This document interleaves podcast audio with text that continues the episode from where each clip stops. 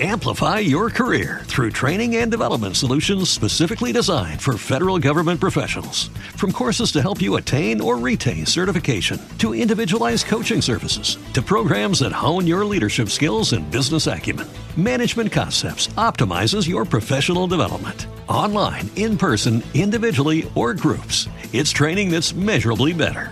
Learn more at managementconcepts.com. That's managementconcepts.com.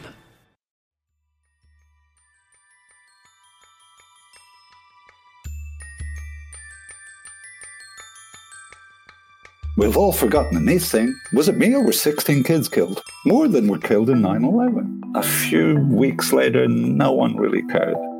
I, I think why people don't think about these things, literally do the exercise. Pick somebody who jumped out of the towers at 9 11, or pick one of the kids in Nice, or what, you know, one of the hapless people who went to the Bataclan, and, and think about it for a minute and a half properly. You will freak out. It's almost unendurable.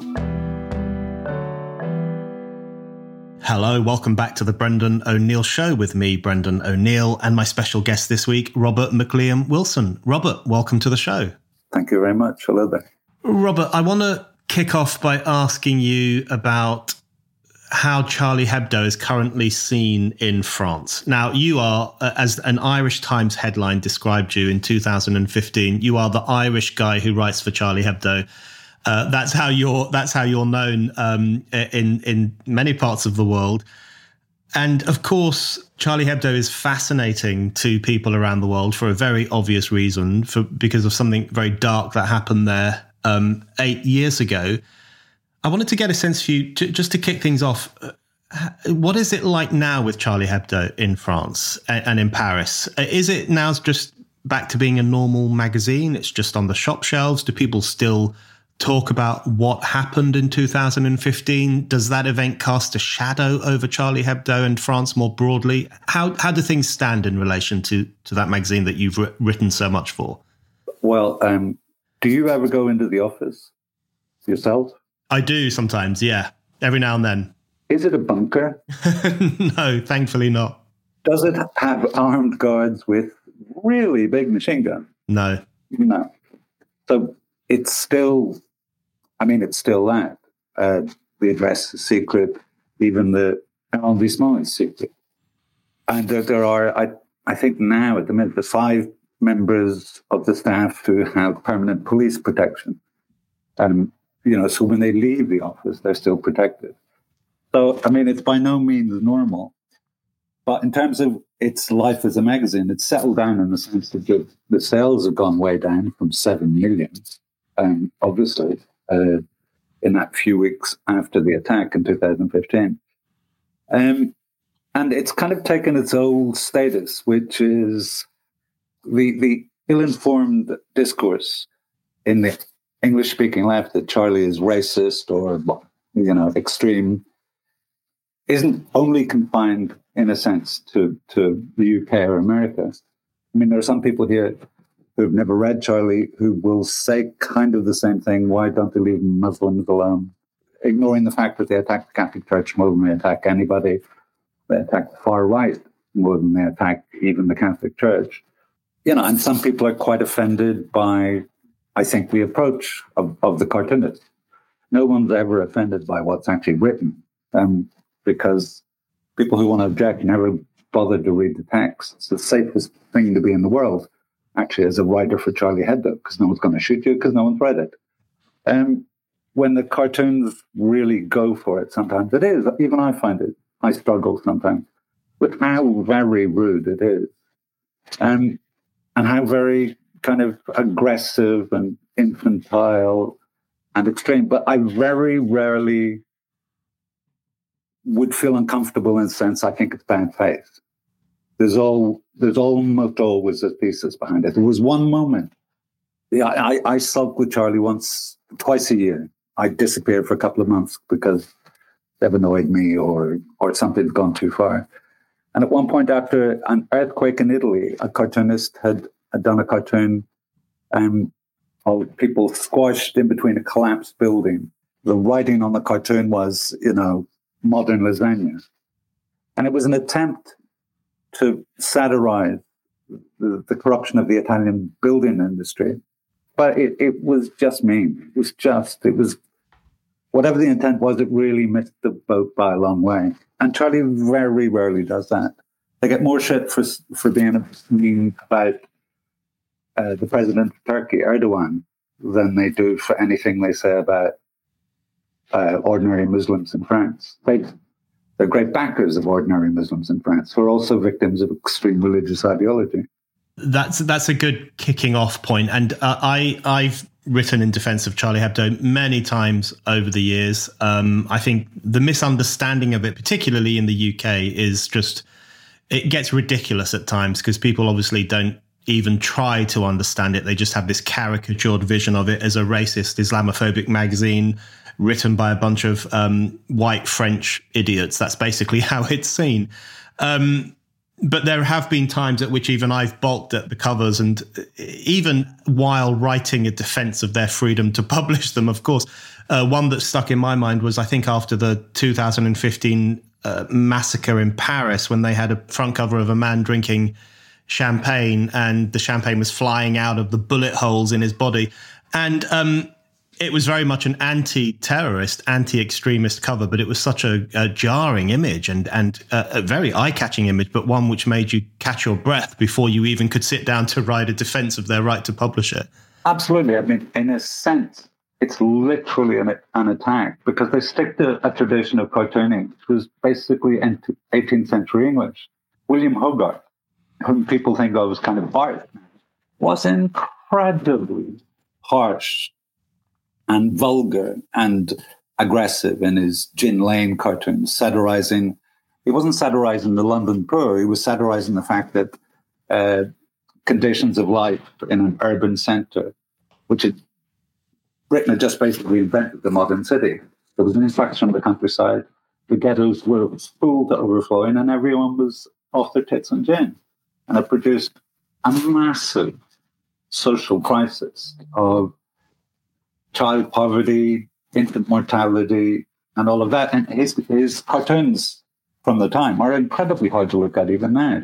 So they do that attacking thing always.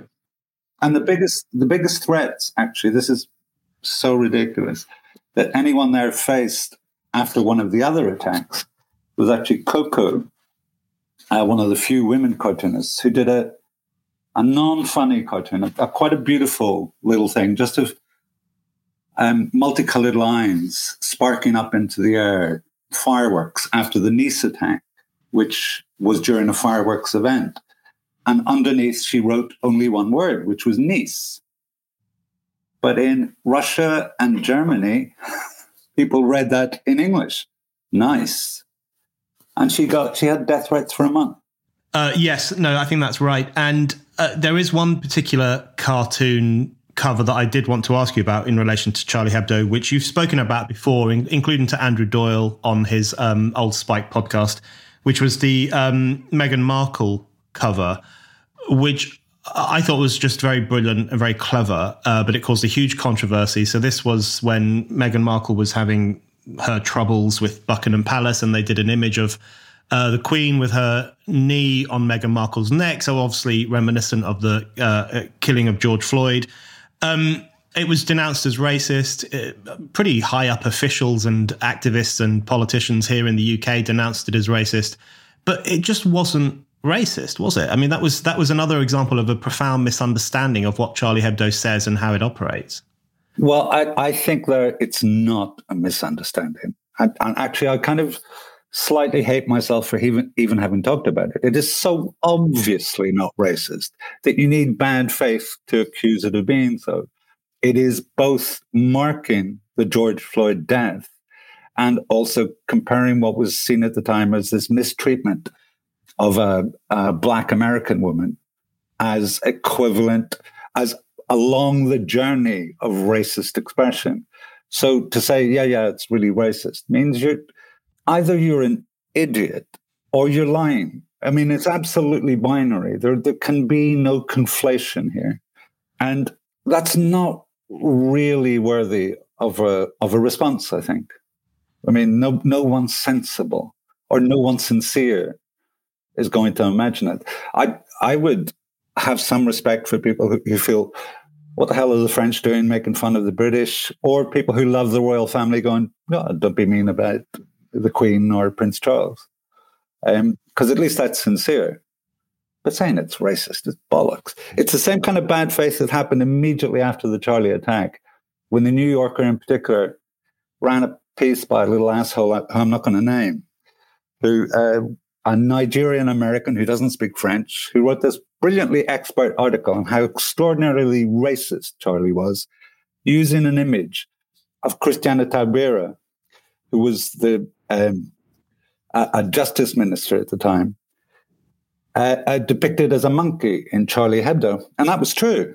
Uh, but they removed the legend, they removed the writing underneath because what the, the cartoon was was a reference to a cartoon in a viciously right wing magazine called Valeurs Actuelles, which was literally treating Christiane Taubira as a monkey.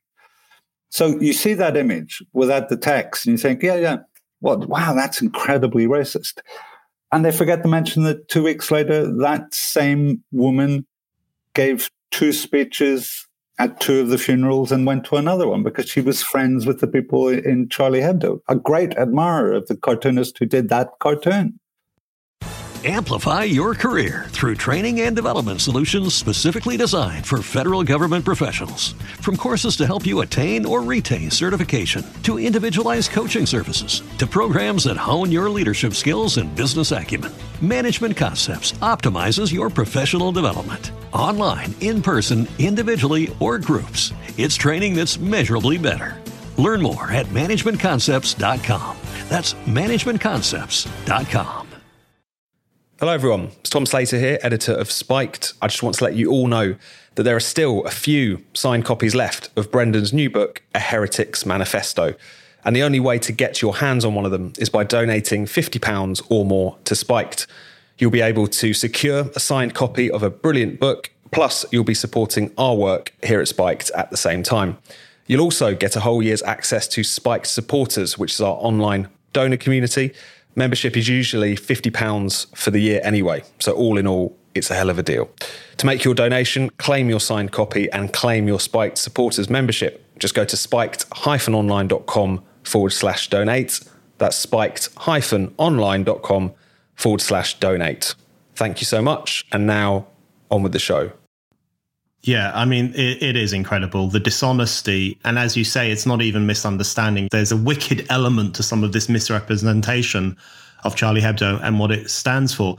Um, you mentioned there the assholes who and their response to the massacre of 2015, and I did want to ask you about some of those assholes and the general response and what it might tell us about um, contemporary Western culture and especially our belief in freedom of speech.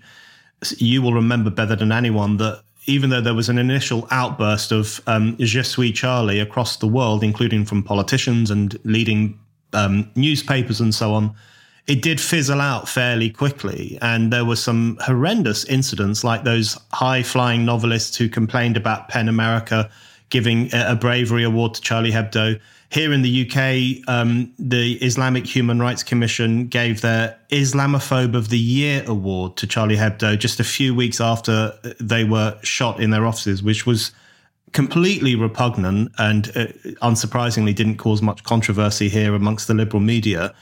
And there were many other instances where people went from saying Je suis Charlie basically to saying, well, you know, maybe it shouldn't punch down so much. Maybe it shouldn't pick on Muslims. If it stopped doing that, it wouldn't have these problems. What did you make of that? Were you surprised by that? Or do you think it was a, an expected response in these rather illiberal times? Well, I, I would say to the 200 odd um, riders who signed that letter against Charlie, well, they can obviously kiss my ass for the rest of time. I cordially invite them.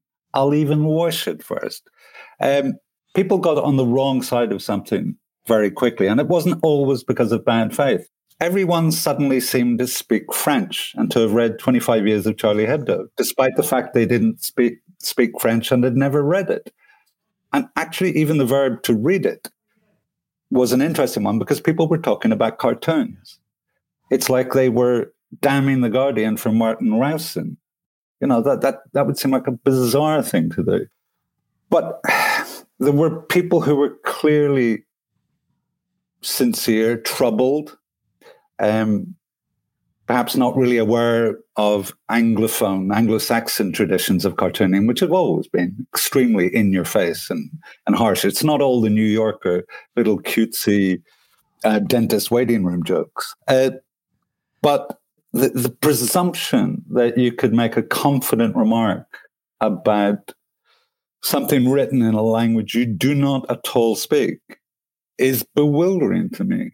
I, I tend to be, you know, if some if someone occasionally in my life as a writer, you find that someone in Poland or or Germany has written something about you, and I would tend to be modest about reacting too quickly to that because I don't know what they're saying. I have no idea. I don't even know, generally speaking, whether it's good or bad. And if you don't speak the language, it would take you years to develop a capacity to understand nuance and irony. Comedy is the hardest thing. The moment you realize you speak a language well is when you make someone laugh intentionally. And that went out the window. There was no subtlety at all. And also, the punching down thing was invented five minutes ago. What the fuck is that? Were they were they were they talking about punching down uh, when Jonathan Swift was writing a modest proposal? literally a recipe book for eating Irish babies during the famine. Was he punching down? The greatest single satirical work in the history of satire, where the guy unbuttoned and went full bore. It's an incredibly tasteless and ill advised thing to do. And nothing exposed the casual and echoless cruelty of the moment, as well as that viciously harsh spoof. What? How do you solve the Irish famine? Send them recipe books to cook their babies. Brilliant. Awful, but brilliant. Absolutely. I couldn't agree more. And in fact, I wanted to press you a little bit on the issue of punching down just to try and work out what this actually means because I had two responses. I had so many discussions about punching down after the Charlie Hebdo massacre um, I hadn't heard the phrase very much before. I'm not sure I'd heard it at all. Suddenly it was suddenly it was everywhere. It was falling from everyone's mouth. Um, and I had two responses. The first was, well, you know, if we're talking about making fun of Muhammad and Islam, this is a big world religion with a billion adherents. It's not some small little thing. Uh, but then, more to the point, I thought, well, why shouldn't people punch down or sideways or, or up or wherever they want to punch? Surely there's an element in satire where, yes, you satirized powerful, and, and Swift's um, uh, a modest proposal, as you say, was a stinging rebuke against some of the um, cruelties and carelessness of the famine era. But satire is also about satirizing different parts of society, not just the powerful parts. And also, it revealed, certainly in the United Kingdom, well, in America as well, a, a sudden delicacy or finesse about how to speak about those you, you considered in a weaker position than you or less sophisticated than you. Because we just had a decade and a half of chav in the UK. And maybe maybe Will Self wouldn't say chav, but he would definitely say chavtastic. It was all right. It was fine to make fun of the white working class. The only racial slur left in America is white trash, mm. which has never been replaced by trailer trash. You can still say white trash. And the contempt that that reveals is, is very interesting because it's literally unconscious. People don't realize that they're guilty of a logical fallacy. I won't say this or that about this group that I perceive to be disadvantaged, but about this really very large group that is equally disadvantaged I will give them both barrels very comfortably because everybody I like does it. So it's all right. Yeah. There's a little bit of herd think, but there's a lot of the new form of anti racism. I remember when anti racism in the 90s was quite an easy gig because you didn't need to do it that much because political correctness had been an extremely successful cultural movement. It wasn't a political movement, it was a cultural one. And it meant that there were certain things that certain people could no longer say. And that wasn't because they would be condemned or sacked. It was because everyone would stand and laugh at them. They would be going, seriously? Now in 1995, you're saying that? I mean, it would be ridiculous. So that anti-racism that tended to be expressed at that time was was it tended to be very serious, very genuine, tackling real issues. Whereas a lot of left-wing anti-racism now, it, with my experience in France, seems to be not about not wanting to be racist, but not wanting to be seen as racist. And that is not at all the same thing. My God, that's not the same thing. And I've been, I speak good French, but I, I speak it with a heavy British kind of accent. So my journey into fluency has been marked by something that I would not have experienced otherwise. Where if I'm at a festival of French writers and everyone's sitting around a table getting drunk, they will look at me and they perhaps they don't know me very well, but they'll think, first of all, this guy's not really going to understand.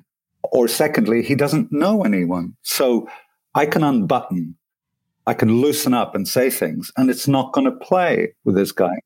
Except I did understand. And what these incredibly left wing writers, some of whom were famous almost uniquely for their uh, stance on racial equality and writing books wonderfully about it, would say these remarkably racist things in front of me. Just astounding, which no right wing racist would ever dare do. But in their cups, because I was like a little dog who didn't really understand the drunk master. And it immediately made me think that someone, a French speaker in New York or London, with an accent, and people aren't sure about their, their uh, capacity to grasp everything, might have exactly the same experience with a broadly cultural left table full of writers or journalists, where everyone just suddenly starts to talk about you know, well, I would never let my daughter marry one or something like that. You think, Jesus Christ, is it the 1970s? So I'm really convinced that the left is probably just about equally as racist as the racist right. There's no real difference, I think. But it is a, an extremely dangerous primal emotion that the left feels, which they're at pains to, to disguise all the time. And it, it leads to nonsense. It leads to actually scapegoating. So I, I did an introduction for a book about 10 or 15 years ago. This photographer who took pictures of, of Wilder Mann. So, like in Germany or France or Belgium or even England or Scotland, you get these guys dressed up in grasses and with a cow's head on. And they'd be the kind of scapegoat for the village. And there'd be some little festival where they all got pelted and that got the sins out of the village and then everyone could fuck because it was going to be springtime afterwards. It was this this fantastic way of getting all the the kind of darker, more atavistic urges out of the self onto an object.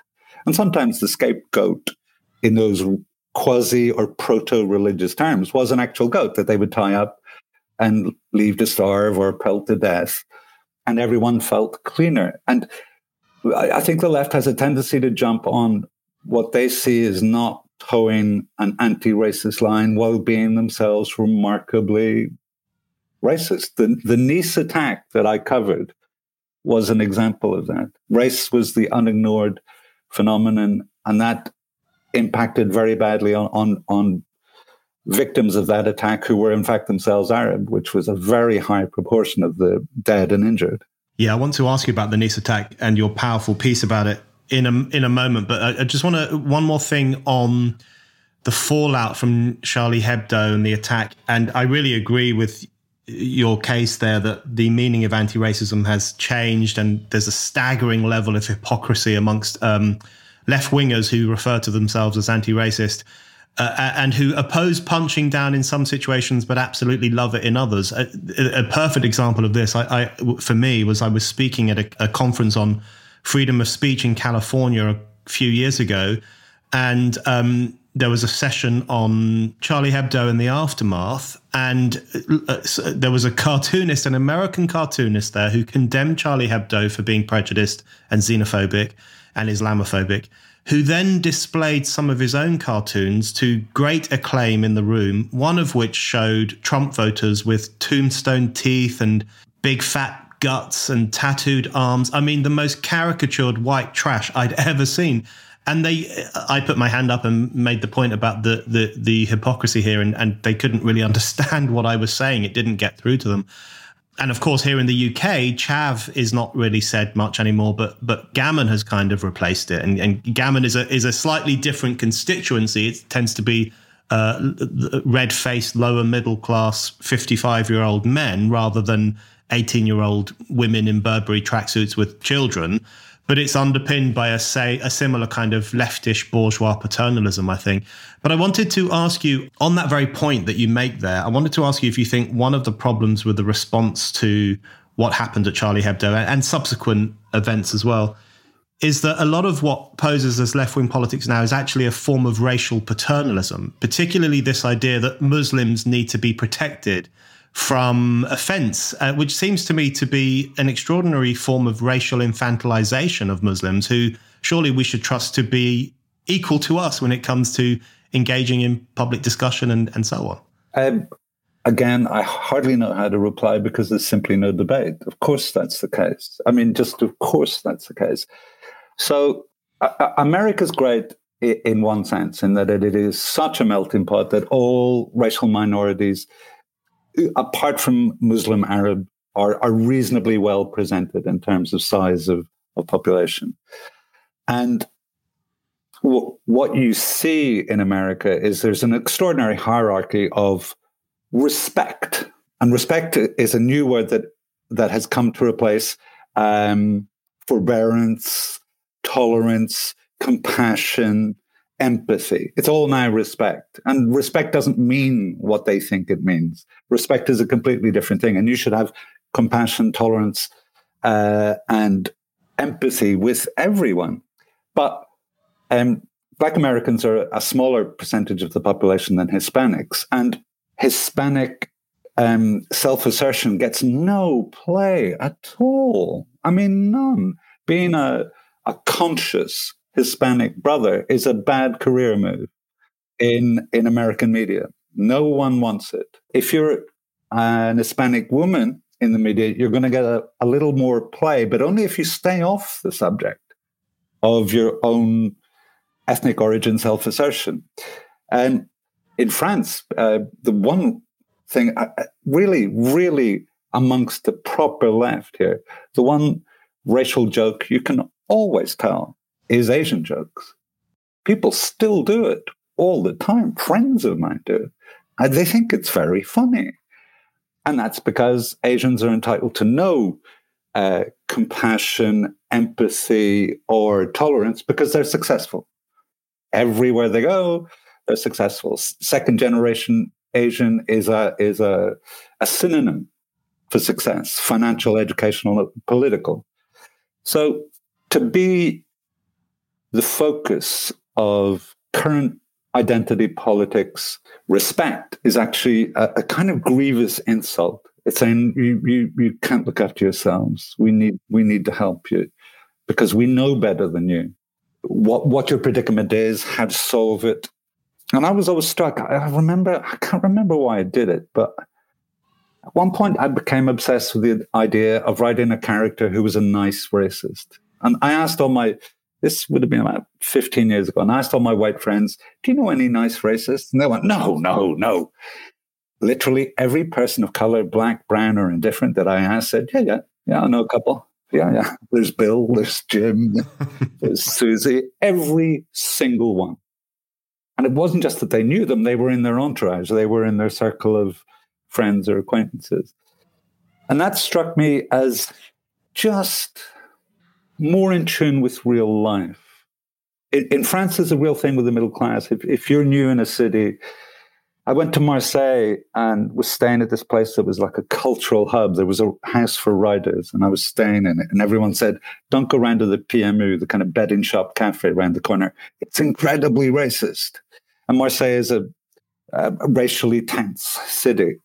And one morning, I didn't have any coffee, so I went round and fell in love with this place. This was a place where it wasn't just you were allowed to smoke inside, you were compelled to smoke inside, where people were drinking terrible red wine at seven o'clock in the morning. And yes, it was a tiny bit racist, but it was also the only bar I'd been in in Marseille that was actually racially mixed. The only one that was a third white, a third black, and a third Arab. And everybody was mates. Everybody was slightly racist mates, but they were mates. And what those people in this place, these middle class people had advised me away from, was not racism. It was the fact that this place was working class. That's what they didn't like about it. They didn't like the way people expressed themselves. You know, that, that a white guy could tell his Arab best mate an anti Arab joke and the guy would laugh. That's the real world. That's men. That's how men talk. That's how men get on. That, and, and they still do. It's not that what everybody on Twitter or in The Guardian is talking about has taken over the real world. Uh, uh, this morning, there's there's scaffolding uh, outside my building, and I heard the guys working there who were there were like two white guys and about ten people who were not white. There were various things, and the things they were saying were so dreadful. I mean, so wow! It really stretched my French slang for how awful it was, and they were all laughing their bollocks off. Of course. Yeah, I think um, one of the clearest things about what is called anti-racism today is that it's often uh, it's often a means of moral distinction for upper class leftists. Anti-racism really has become a way of them to morally distinguish themselves from working class communities, from those who are seen as low information, regressive. Um, they're not politically correct in their speech. They're not clipped in what they say. They're not careful in what they say if you look at football matches, for example, nothing strikes dread into the English middle class left more than a, a football match, at which people say all sorts of crazy. I mean, the out and out racism that plagued British football for a few years in the 70s and the 80s, that has for the most part disappeared, but people are still vulgar and they say horrible things and chant horrible things. And it fills Guardianistas with absolute horror that this can happen. So it, it does seem that you have a situation these days where anti racism has become a tool of kind of moral distinction for sections of the upper classes, while at the same time they can maintain their own, often sometimes racist views in their world in which most people are white. And the only time they encounter a Bulgarian immigrant is when he's fixing their toilet or whatever. Oh, yeah, almost, yes, almost exclusively. Yeah, yeah. Um, I, I, used to think that it was that distinction. These people are less sophisticated than me and are going to say something very uncomfortable and sound like Enoch Powell back in the day. But actually, I think it's they're covering themselves in a, in a way that's more primal. Because I think if the average identity politics lefty had a window into their soul when they're lying in bed at night just before they go to sleep, I think we'd be horrified by what they're thinking of to calm themselves down. And, and the greatest thing I saw last year before last was when the English football team were taking a knee, and the cameras would obsessively scroll along the people ah, shouting abuse and doing wank signs. And, and I remember that I fucking nearly shit myself with laughter. It was it was such a guy thing doing such a working class thing to do. These skin-headed white fat guys, and then four black guys at the end giving it loads as well because yeah. of course they would. Absolutely. Of course you would. And that is not conjugable in in in Guardian morality, even now in Twitter morality, because uh, comedy does not exist. Those guys were having a brilliant time, and they were going, "I hope the camera catches me," and it did. Absolutely, and you know, shock horror if you turn a, a football match into an opportunity for um, a moral lecture to the masses. The masses are going to respond with two a two fingered salute or a, or some piss taking. Particularly an American moral lesson. Yeah, that's right. In a complete, in you know, football, you can't get more English. Yeah. So it had no place. And and why why are white footballers doing it for a start? You know, it's kind of weird. The, the the whole idiom is is very very mixed up and incoherent. If you want to be non-racist, don't be a dick to black people or brown people. That's very simple. It's incredibly easy. And also, I, I, I, was thinking last year, it, it struck me suddenly that I know exactly how racist I am. I'm aware. I could give it a number between one and a hundred. And I know to what degree that's changed over the years, whether up or down or stayed the same. I know exactly how racist I am. So I'm guessing everybody does. Literally exactly. You can't change it, you can't sway it. So why is everyone so keen, without saying their number out loud, to to you know put on this carapace of of moral probity and excellence? It's uh, worrying. Yeah, yeah, I want to know their number. I think that's what we need to ask them. What's what's your number on, on the racism scale? That's that's the information we need.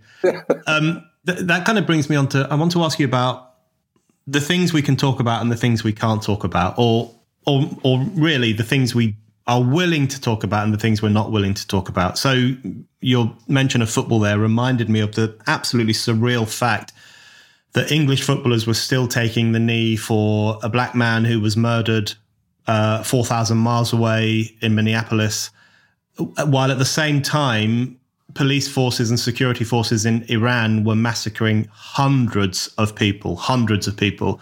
And I just thought, where's where's the knee for that? Which is kind of the wrong question because I just think everyone should stop taking the knee. But where's the concern for that? Where is the discussion about that? And and it, it kind of made me think about you uh, you wrote this really incredible piece for the Guardian towards the end of last year, and, and I did want to come on to that, and I wanted to come on the whole to the whole issue of what we what we remember and what we don't remember.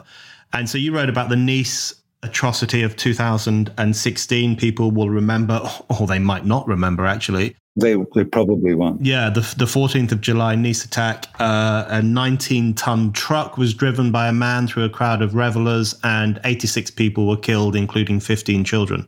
I mean, by any measure, that is a gruesome historical event. And you wrote a piece for The Guardian uh, in October last year. You were in the courtroom where people are on trial for um, assisting the truck driver in some way or, or uh, allegedly doing so. Um, and the point you make is that the courtroom was largely empty. People weren't really paying much attention. It wasn't being talked about. Certainly outside of France, here in the UK, I didn't see anything about this trial until I read your piece. Um, just give us a, sense of what, what that trial entailed and why you think there was that, uh, that culture of silence around it. Well, I, I, will tell you what the trial was, what it represented, but I, I would say first why there are three reasons why it wasn't featured. Um, the first reason is because it wasn't Apollo 11, it was Apollo 12. So there was Charlie Hebdo. So there were some famous people, and it was the first big one. So, oh, wow, millions of people in the street. Then there was the Bataclan, which was an exercise in cruelty, in attacking football, restaurants, a concert hall, in attacking youth and beauty and fun and diversion. Superbly um, religious extremism in essence. And they, they made a big splash. They were huge events. And then Nice came along and it was much too intimate because Nice, it's not guns or bombs, it's a lorry. It's an everyday, it's like being killed by a hamburger. It's it's so banal, it's so quotidian. But also it's the end of a firework display. Everyone's shuffling off on this very, very wide esplanade. And where you are is in, in the region of parental fear. People always talk about you have a baby, and you feel this wave of love. Wow, the love. Oh my God, the love. That's bullshit. What you feel immediately is fear. This thing is going to die. How am I going to stop this thing dying? And then 10 minutes later, you're thinking, oh, there's this other way this thing can die. How am I going to stop that? So the it's weeks, months, years of catastrophism, fearing the worst. A Nice where you turn your head for an instant and your baby isn't there anymore is right there in that primal animal parental fear. So it touches us too deeply. Uh, people were snobbish about Nice because Nice is kind of Scotland with sunshine. They're all kind of yokels or they're all rich um, racists. And of course, no, there weren't any rich racists there because it's a firework display. It's free. It was the working class. Uh, like 20% were foreigners, and half of the rest were working class, and half of them were Arab. And they died in horrifying numbers, and they were very un- unlucky in how many children who died were Arab, significant numbers, and all, all of the youngest children, practically. So those are reasons that, that people didn't want to treat it because it's really horrible. I, I spent years turning over the page if I saw a story about some awful parents somewhere murdering their child. It was always the same photograph of the child, dirty face, not in some kind of council flat, looking a bit cockeyed, and you just your heart stopped in dismay. And you think, I'm not going to read that. I'm going to move on. And then you avoid the papers for two or three days because you know that story will be there. We don't like reading about dead children for very good reasons. It's, it's not very nice. Everybody, all the journalists, all the victims, all the lawyers during that trial and afterward, it started drinking like fishes. I, I wasn't really a drinker. I've been drinking four or five beers a night since then. You couldn't get through it otherwise. Everybody got sick at some point where they had to take a week off because they couldn't go on because you're listening. I, I, I, listened to a 10 year old girl uh, who had written uh, a testimony about how guilty she felt about making her parents go to the sweet shop stand, which is very famous in this thing because it was covered in children. Obviously, it's a sweet stall. And the, you can see the guy sees it and steers towards it because he thinks, brilliant, a wheelchair and loads of prams. This will be fantastic. So you don't want that stuff in your head. I, I don't want it in my head. It, it had a profound effect on me. I'm scared to go to bed because I'm still dreaming about it. That's why your coverage of it was so important. And I think that Guardian piece you wrote was so important because you brought uh, precisely some of those thoughts you've just outlined there and, and some of the reasons for why it wasn't being talked about or confronted. You brought that to a broader audience, which I think was really important. And I, I, I did want to ask you so there, there is the, there are many components to this kind of amnesia, I suppose, this, this complicit consensual amnesia that people seem to engage in in relation to the Nice attack. Um, there's the class element. There's the fact that there were a lot of children who were killed. It's just, it's too much to think about. But I wanted to ask you if there's a political component as well. I mean, it might be different in France. You've already just outlined there that Nice was like Apollo 12. So people did talk about uh, Charlie Hebdo, of course, and the Bataclan massacre and the other massacres that took place on that same night.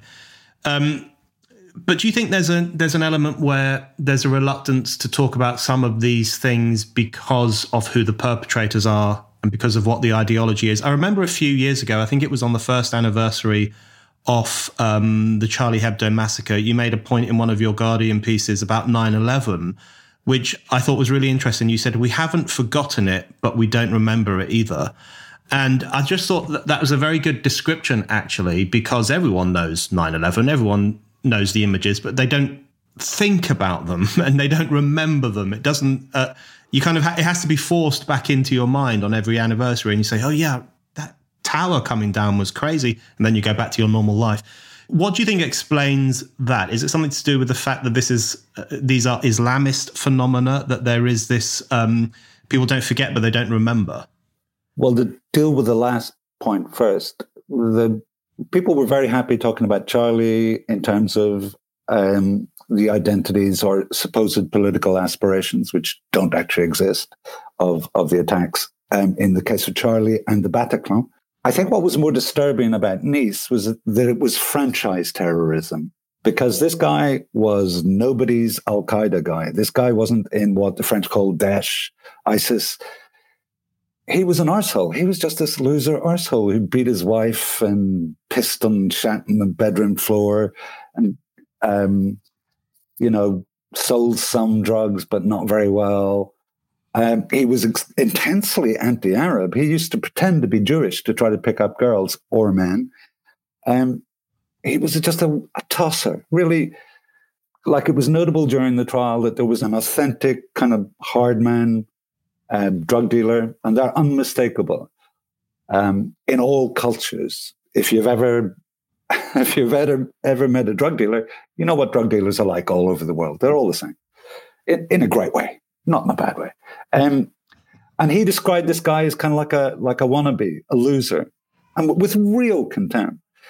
And he was franchising terrorism. So he his life was totally shit. And he got in a lorry and killed a load of people and attached it onto this theory. Um, ISIS and Al Qaeda had fuck all to do with it. It was generated by him and his his little network of loser friends. It was not part of an overarching political or military strategy. It was just a dick. And, and what's powerful about this form of political violence is that it's franchisable by losers, by arseholes who are nihilistic, perhaps suicidal, but definitely self-hating. Um, but the, the, the, prompt to ignore, I wrote a, I wrote a piece in Charlie Hebdo one month after the attack going, wow, we've all forgotten the Nice thing. Was it, was it me or were 16 kids killed? More than were killed in 9 11. And it's a kind of Belfast thing. I come from Belfast. I went through all that stuff, and you know, and you developed a rhythm for how you felt about things. So a bomb would go off, and I'd, literally what you go, ah, that sounds like Castle Street to me. No, no, it's further down. That's what you would say with people around you. That's all it was. And then you go back to your business. It was normal. It was every day. And if four people were killed or eight people were killed, that might have a bigger impact, but the way it was absorbed became practiced. And Nice slipped into that as well, where a few a few weeks later, no one really cared. And I, I think why people don't think about these things, literally do the exercise. It, next time you get five minutes spare, pick somebody who jumped out of the towers at 9-11 or pick one of the fucking kids in Nice or what you know one of the hapless kind of people with bad musical taste who went to the Bataclan. And, you know, and, and think about it for a minute and a half properly. You will freak out. Totally. It's not. It's not livable. You absolutely, your heart rate starts going, your blood pressure skyrockets. You freak out. I've done it a few times with things that didn't concern me. And it's, it's almost unendurable. And you talked about Iran, and I was very depressed about that whole Iran thing because I thought, right, it's a little bit in the papers at the minute. We did a special edition. We got threatened by Hezbollah. It was, oh, wow, wonderful. And I thought, six weeks, no one's going to give a toss. And now we don't. We don't give a toss, and they're killing teenagers. We didn't give a toss when they were killing teenage girls, and now they're killing teenage boys as well. And we don't care. Yeah, I think the one of the points you made there about um, the pathetic nature or the troubled nature of the Nice attacker and how that might influence um, how people see this event. I think that's that's a good point. Uh, it brings to mind um, what uh, the the mother of Theo van Gogh. So Theo van Gogh was the Dutch filmmaker murdered by an Islamist in um, 2004, 2005. Um, she made a comment um, along the lines of what makes this even worse is that he was murdered by such a loser. And, um, you know, one, one of those um, petty criminals, drug sellers, drug dealers who falls into the kind of Islamist crowd because it's another gang or it's another thing to do. But, uh, but I did want to ask you about um, the left and their treatment of Islamist terrorism. And again, I really do appreciate that France could be different here to the UK um, because one of the problems in the UK is that there is almost a kind of institutionalized amnesia after an attack takes place. You know, after the Manchester Arena bombing, we were literally all singing Don't Look Back in Anger. I mean, that was the culture. Don't talk about it, don't look back, move on, forget about it. And the thing that really brought this to my mind was in August 2017. If you remember, firstly, there was the Charlottesville car attack where some far right moron drove a, car into some lefties, and uh, one woman was killed, and uh, around 30 people were, were injured. F- uh, uh, and the left turned it into a huge symbolic event, and they still treat it as such. Five days later in Barcelona, an Islamist drove a car through a crowd of people and killed 13, including a child, and injured more than 100. I guarantee you could ask 100 people on the streets of Britain if they remember that attack, and they don't and that will include left wingers who would consider themselves socially aware. How would you explain something like that? Is there is it only certain forms of neo-fascism that the left is willing to get angry about, and there are other forms where it turns a blind eye because it thinks it might be a bit un-PC to to dig down into what's going on there? Well, I'm a lefty. I know you're not particularly. Though I I do ask myself, where would you have been? What? How would we have seen you in the nineties? Where would you have been on? I I think I think that about Andrew Doyle, about all those people. Would they've been seen as right wing, particularly? Um, I'm not sure that's about a lefty thing. Some of it is. Some of it about the, the prevalence and supremacy of identity politics before all else, before gay rights, before feminism, before that squashes everything. But also, it's about a bourgeois sense of decency. So these things are indecent. I'm talking about losers and is indecent. In, in the Nice trial, there was a very important moment when one of the witnesses was talking about anger. Well, you know, the guy had lost five members of his family in a second and a half. They were dead, five members. So he's a little tense. We can understand that. But the president of the court, the judge basically, said there is no place for hatred in this courtroom. And I thought, two things. You're a dick, but also that's a great thing to say. That's an absolutely great thing to say. Two days later, there is the father of a two and a half year old girl who died, his mother died, and his 11 year old nephew died all at the same time. And this guy said, So you said that vous place. You said there was no place for hatred here. Well, I hate these people. I hate them all. I will always hate them forever. If I could do something to them, I would. And he went on a, he was like a beat poet. And it was allowed because the guy was Arab. So you're not going to interrupt him and, and give him a moral lesson because that would be bad. What the judge had said was still valid, but it was invalidated by the fact he's not going to do it to an Arab guy. And it, after that, it was noticeable that all the Arab victim witnesses really unbuttoned. They really went for it. The only people to really talk about um, how bodies were robbed immediately after the attack, I mean, seconds after the attack, people descended and started robbing bodies.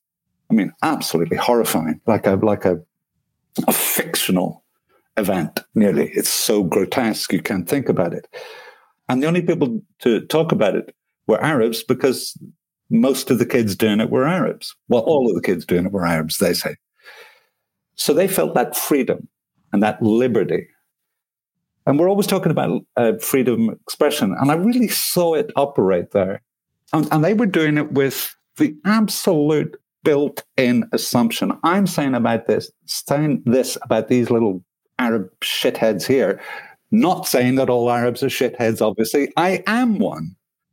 And that that liberty that and that presumption was adamantine. Everyone understood it.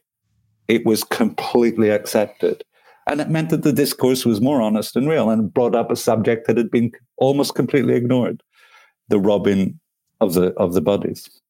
Some of the stuff was then put online, um, for sale like a couple of days afterwards. Yeah. Yeah, it's interesting what you say there about um, the um, the unwillingness to talk about certain things, or or some groups, some constituencies have a greater leeway to talk about problems than than others do because of the, I guess, the identitarian impulse to accord moral worth to people's views depending on where they come from or what they look like and so on. Um, it's interesting what you say there about right and left. I mean, Spiked considers itself a left wing publication while also recognizing that that has become a pretty meaningless term in the modern era. I mean, what is it to be left now? Is it is it to be a, a, a cancel culture freak who wants to stop someone like Kathleen Stock from speaking in public? So it's like, you know, what what does it mean? Um, but but so that's that's a that's a slightly uh, separate discussion. But I I want to in relation to the forgetting or the not remembering, which I guess are, are, actually two different things. So we should be accurate, but maybe the not remembering. I did want to ask you about Samuel Paty. I, I found that I found that such a depressing incident. I mean, for so many reasons. Firstly, of course, because a, a school teacher was murdered and decapitated, but also the response to it. I wrote a piece here, a, a, quite an angry piece, saying, "Look, a public servant just across the channel in our oldest frenemy of France."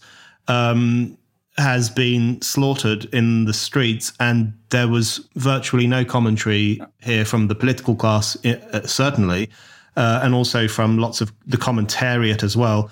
Um, I took part in a, uh, a, solidarity gathering outside the French embassy in London. There was an infinitesimally small number of people. It was just depressing. Um, what was the impact there? I'm guessing it was it was very different. Is it? And I know there's. I think there's lots of trials going on, or there's lots of discussion about what happened. What what's the culture around around that now? Uh, well, uh, one test is do people know his name? And yes, they do. Uh, people don't know the name of the 15 year old girl who was uh, murdered and burnt to death for being a Muslim girl who was filmed basically being raped. She'd been going out with a guy and he got her gang raped, and then that was bad. And she got pregnant. So it was time to stab her and burn her alive. And uh, the person who did it got two and a half years. And no one knows her name. I mean, there, there's just been an appeal uh, in, in, the courts, and the, the newspapers were at pains to, to remind people who she was. That should have been a name we all have engraved in our memory. But yeah, they know Paty's name. I, I know a couple of the lawyers who were um, representing Partie Civile um, plaintiffs during the, the Nice trial are also representing the Paty family during this trial, and they're saying in a way it's going to be worse. It's more directly into the heart of the French state. It's about secularism, it's about education, it's about what is happening in schools now. There's a reversal of an historic trend in France in that young people are much more racist and right wing than old people. Much more. It's a, it's a shocker and the French schools, which are wonderfully well integrated in both racial, to some degree, economic terms, eh, during primary school and just after, when they get to 14, 15, they start to separate really sharply. So the people who've been friends since they were five or six years old are now in different groups. And older people don't know about this unless they have children that age. They have no idea that this is going on, and it's producing uh, remarkable effects and remarkable tensions for the teaching profession. So I think this is going to be like lancing a boil. This trial is going to be very, very uncomfortable for France. Well, because it, it, in in a sense, thinking of the girl who was murdered, for example, it's an absolutely horrifying story, and it's a story of pure misogyny. And it happens in this case to be Islamic misogyny, which in its current iteration is an award winner. I mean, it's really good at misogyny. She came from an area where girls can't really leave the house on their own if they're not wearing a scarf. Um, where if they want to have a cup of coffee, they have to leave the neighborhood, get a bus, go 20 kilometers to a, a kind of mega store with, um, you know, kind of Nike and all those kinds of shops because there they can sit down on a cafe terrace without being called a whore. And they live their lives like this until maybe they're 21 and they can get away. And to, to, in order to be left wing about that, you need to be critical of Islam, which is doing most of the, the donkey work there. It's also just about guys being guys. But wow, if feminism is a, a sea that stops at the Islam's edge, then it, it's no use at all. If you're not defending these girls who, li- who are imprisoned and who increasingly because of pornography and, and social media and cell phones can have their lives destroyed in in a couple of weeks because of some momentary indiscretion or something that doesn't even count as an indiscretion in, in, apart from in a place that's so oppressive. There was a girl who committed suicide uh, the week before last. And the girl who had caused her to commit suicide with a campaign of harassment on social media was then on social media boasting about it after having had her phone removed by a judge. It's, I mean, for the first time ever, really, I think young people are in a completely different world. You know, when I was 17, I wasn't sending dick pics to anyone. I wasn't getting anything like that in return. But these these kids have all got parts of their bodies in their cloud. And it, if you're a Muslim girl living in that world, it's a it's a circle you can't square, or a square you can't circle. It's unlivable and very dangerous, and nobody cares. Yeah, and I think you're right. You're absolutely right that if feminism stops where Islam starts, then it's not worth the paper it's written on. Because you know, are we defending the rights of women, or are we not defending the rights of women? And that's the question. And I think the um, it's it's a I think that's a good example of how slippery a phrase like Islamophobia can be. Now, I do think there is anti Muslim bigotry in the UK. I'm sure there is anti Muslim bigotry in France as well. And that's and that's a that's a specific issue that definitely does need to be discussed and addressed. I always like to keep it separate from the idea of Islamophobia, which crosses the line from defending communities from racial abuse and harassment, which is absolutely society's role to do, into you know, forbidding criticism of certain practices, certain uh, religious ideas, uh, which is just censorious. We need to do the Christopher Hitchens thing of reminding ourselves it's okay to say, you don't have to say it to someone's face, but to think that their religion is bullshit. Because their religion, no matter what it is, is clearly bullshit. It's nonsense. And find me, find me a liberal, generous, human sized religion that respects everyone and is against everything mean and unkind, that isn't homophobic. Find me one of those. And do you know what? I'll fucking join it. Of course, it's bullshit. We should be Islamophobic. We should be uh, Christophobic. And Jesus, the weird thing about contemporary Jewish culture is that, in a sense, the Torah, in terms of all forms of social politics, is almost worse than the Quran. It's psychotically bad. And yet they were the first culture to uh, give rights of inheritance to women because Jews immediately started criticizing the text. It's not like the Hadith. It's, yeah, this doesn't really work out for us. We'll, we'll find a, a solution. And Islam, which is, which is basically a kind of um, mullered photocopy of, of Christianity and Judaism as it is, anyway, has stuck to this absolutist, nonsensical kind of prohibitive morality, which has no place. It has no place a hundred years ago. Never mind now. It's nonsense. Amplify your career through training and development solutions specifically designed for federal government professionals. From courses to help you attain or retain certification, to individualized coaching services, to programs that hone your leadership skills and business acumen, Management Concepts optimizes your professional development. Online, in person, individually, or groups, it's training that's measurably better. Learn more at managementconcepts.com. That's managementconcepts.com. If you're a regular listener to this show or a regular reader of Spiked, why not become a Spiked supporter? Spiked supporters is our thriving community of people who donate to Spiked. Anyone who gives £5 or more a month or £50 or more a year can become a Spiked supporter and get access to lots of exciting perks. Spiked supporters can comment on articles, get free and discounted tickets to events, get a discount on all items in our shop, and bookmark articles as you browse.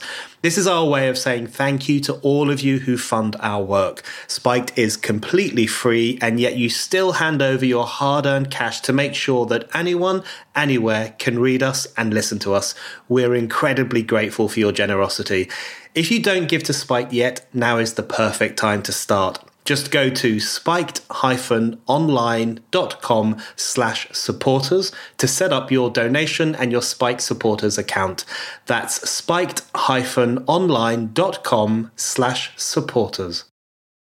Well, that comes that comes back to a point you made earlier, which I thought was incredibly pertinent, which is that there's a difference between tolerance and respect, and a, a, a tolerant society um, permits people to practice their religion. It permits people to live freely, to think freely.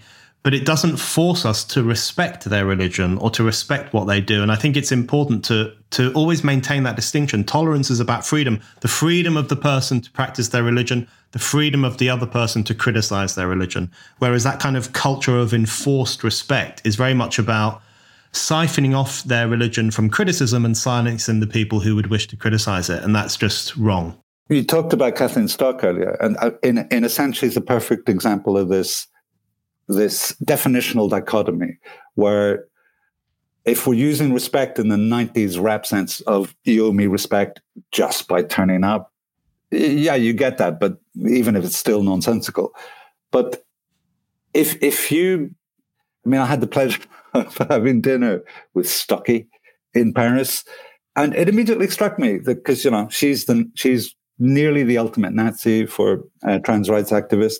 she's really shit at being a Nazi. She's the worst fucking Nazi ever. Um, um, that that funny um, cartoon magazine from Newcastle used to have a, a strip called "The Pathetic Sharks." where they had crab sharks with no teeth that didn't scare anyone. That's what if she's your Heinrich Himmler, you have some you have some problems. And and to refuse to acknowledge basically does a preamble for almost everything she says, which is, of course, I support trans rights. Of course, uh, they are protected, and I want to see them protected and I would never dream of misgendering someone if that would upset them. And, you know, she is what you want in every way, and then goes, but, you know, lesbians don't like dicks. Oh, I, I, thought, I thought we all agreed on that.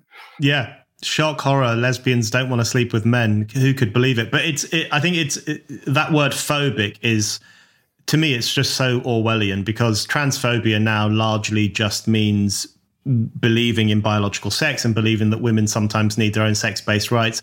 Islamophobia, we've talked about. There's now this term hijab phobia, hijabophobia, which is um, the Huffington Post described it as hostility to the hijab. And it does make you think, if you think, think about something like Iran, for example, and the reason why young people in the UK and other parts of the West didn't offer much solidarity, you think, well, they've been schooled in respect for the hijab. And they've seen the Women's March in the United States use a woman in a hijab as this empowering symbol. And they've been told that it's phobic to criticize aspects of Islam. So they must look at something like the revolt in Iran and they're just wordless. They have nothing to say. They, there's nothing they can say that won't break the speech code of Islamophobia. So it, it shows you how um, problematic censorship can be in terms of social progress and offering solidarity to people who are fighting for social progress. It, it proves the the the logical corruption in a certain kind of intersectionality. So all of the women who are the most extreme on hijab issue that I know, who are really frothing at the mouth and enraged and will not, if you try to say, but they will tear your head off. They're all Arab or, or Iranian, of course, of course, because they've lived it, they didn't like it, and they know it's bullshit. Um, I think that the, even the word phobia is it's very badly used because a phobia is an uncontrollable fear for which you are not responsible. People who are very, very scared of spiders don't want to be scared of spiders. Maybe they like animals. Maybe they don't want to kill spiders, but they're very, very scared of them. It's not their fault. So if you say Islamophobia or something like that, you say, well, you have this fear that's not your fault. So the discourse is is literally banal from the start. As soon as you start using terms like these, you are it's a hostage to fortune. Oh well, hey, if I'm just phobic, I should go and see a doctor. I'll be fine. It's nonsensical. Yeah. Uh, okay, Robert, I have one more question for you. We've slightly overrun time wise. Um, I just wanted to ask you about this. It's it's probably too big a question, but I want to ask you about the state of the, the intellectual state of France, because one of the images that some of us outside of France have is that for all the problems you've just been talking about, for all the issues that you write about in relation to France, um, it, it, some of us do see it as a kind of last bastion against American style political correctness. You'll sometimes read these stories of French professors saying, no, no, no, we don't want wokeness on our campus. Or, uh, uh you certainly will read about French intellectuals who seem much more willing than British intellectuals to say confronting things about Islamist extremism, for example. I think about when Salman Rushdie was attacked last year. It was really striking to me that Emmanuel Macron, who I'm not a fan of, but his uh, comment was certainly much more forceful and um, and good than Boris Johnson's, uh, than Keir Starmer's. Keir Starmer took hours and hours to say anything at all, which is really disturbing, given that Rushdie is a British citizen and, and a knight of the realm. Um, is that is it right for us to think that? Is there still that um, disregard in certain French circles for what they would see as a, a West, a, a, an Anglo-American political correctness, or do you think that's withering too? Um, everything withers. Everything is is subject to the the emotional, moral, and political weather. Um, and people get older and forget things that came before. Um, what what France has is two things. One, France kind of knows in its essence that every single era has thought itself modern. 400 years ago, people thought they were very modern. 200 years ago, the same. We're so modern. Look at those guys from 15 years ago. What assholes. And that leads to continuation in the culture and a, and a consistency that's agreeable. It calms the kind of the spurts of not extremism. You know, May 1968 was was quite an extreme, you know, very nice middle class movement. Um, but it, it stops fashions, you know, fads. So the trans thing has come, and it's come fully formed. It hasn't been born and developed. It's come already adult and it's not fitting in very well because all the you know people are calling um, uh, feminist les TERF, and calling uh, anti-prostitution campaigners les TERF. And you know, people just going, "Well, you're dicks, really, you're massive dicks." Uh, so yeah, it's a little mitigated. But on the, on the other hand, a couple of weeks ago, I was standing outside my local bar having a cigarette, and these young guys walked past, and I was a bit tipsy. One of them went in to buy cigarettes. I was talking to the other two. They were very handsome and well dressed. I went, Jesus, I wish I was. What are you like, twenty five? And then, yeah, yeah, twenty five. I wish I. And I said, but you know, at your age, I'd written a book. Where's your book? And the guy pulled out of his pocket a copy of De Montalon, a French philosopher who is not for the light-hearted.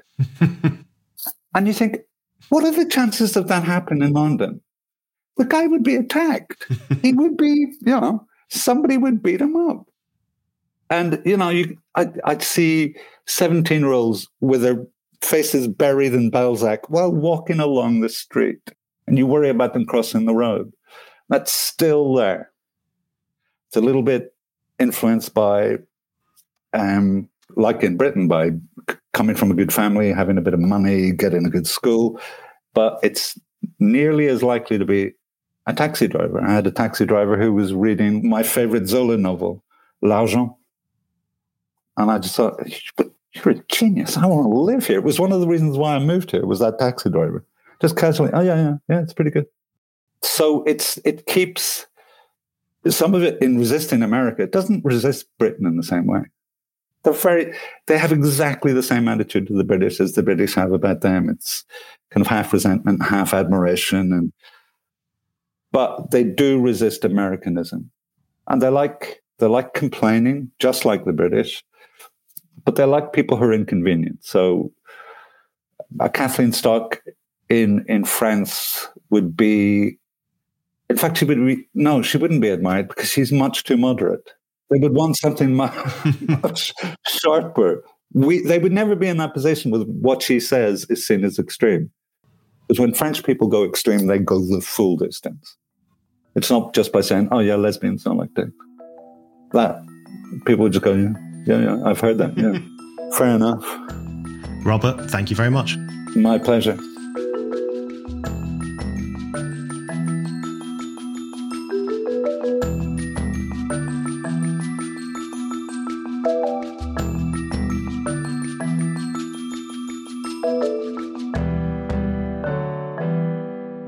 Thank you for listening to The Brendan O'Neill Show. We'll be back with another guest and more discussion. Don't forget to subscribe, and in the meantime, keep reading Spiked at www.spiked-online.com. Amplify your career through training and development solutions specifically designed for federal government professionals. From courses to help you attain or retain certification, to individualized coaching services, to programs that hone your leadership skills and business acumen, Management Concepts optimizes your professional development. Online, in person, individually, or groups, it's training that's measurably better. Learn more at managementconcepts.com. That's managementconcepts.com. Shopify helps you sell at every stage of your business. Like that, let's put it online and see what happens stage. And the site is live. That we opened a store and need a fast checkout stage. Thanks. You're all set. That count it up and ship it around the globe stage. This one's going to Thailand. And that, wait, did we just hit a million orders stage? Whatever your stage, businesses that grow grow with Shopify. Sign up for your $1 a month trial at Shopify.com slash listen. Waiting on a tax return? Hopefully it ends up in your hands. Fraudulent tax returns due to identity theft increased by 30% in 2023. If you're in a bind this tax season, LifeLock can help. Our US-based restoration specialists are experts dedicated to helping solve your identity theft issues. And all LifeLock plans are backed by the Million Dollar Protection Package. So we'll reimburse you up to the limits of your plan if you lose money due to identity theft. Help protect your information this tax season with LifeLock. Save up to 25% your first year at LifeLock.com slash aware.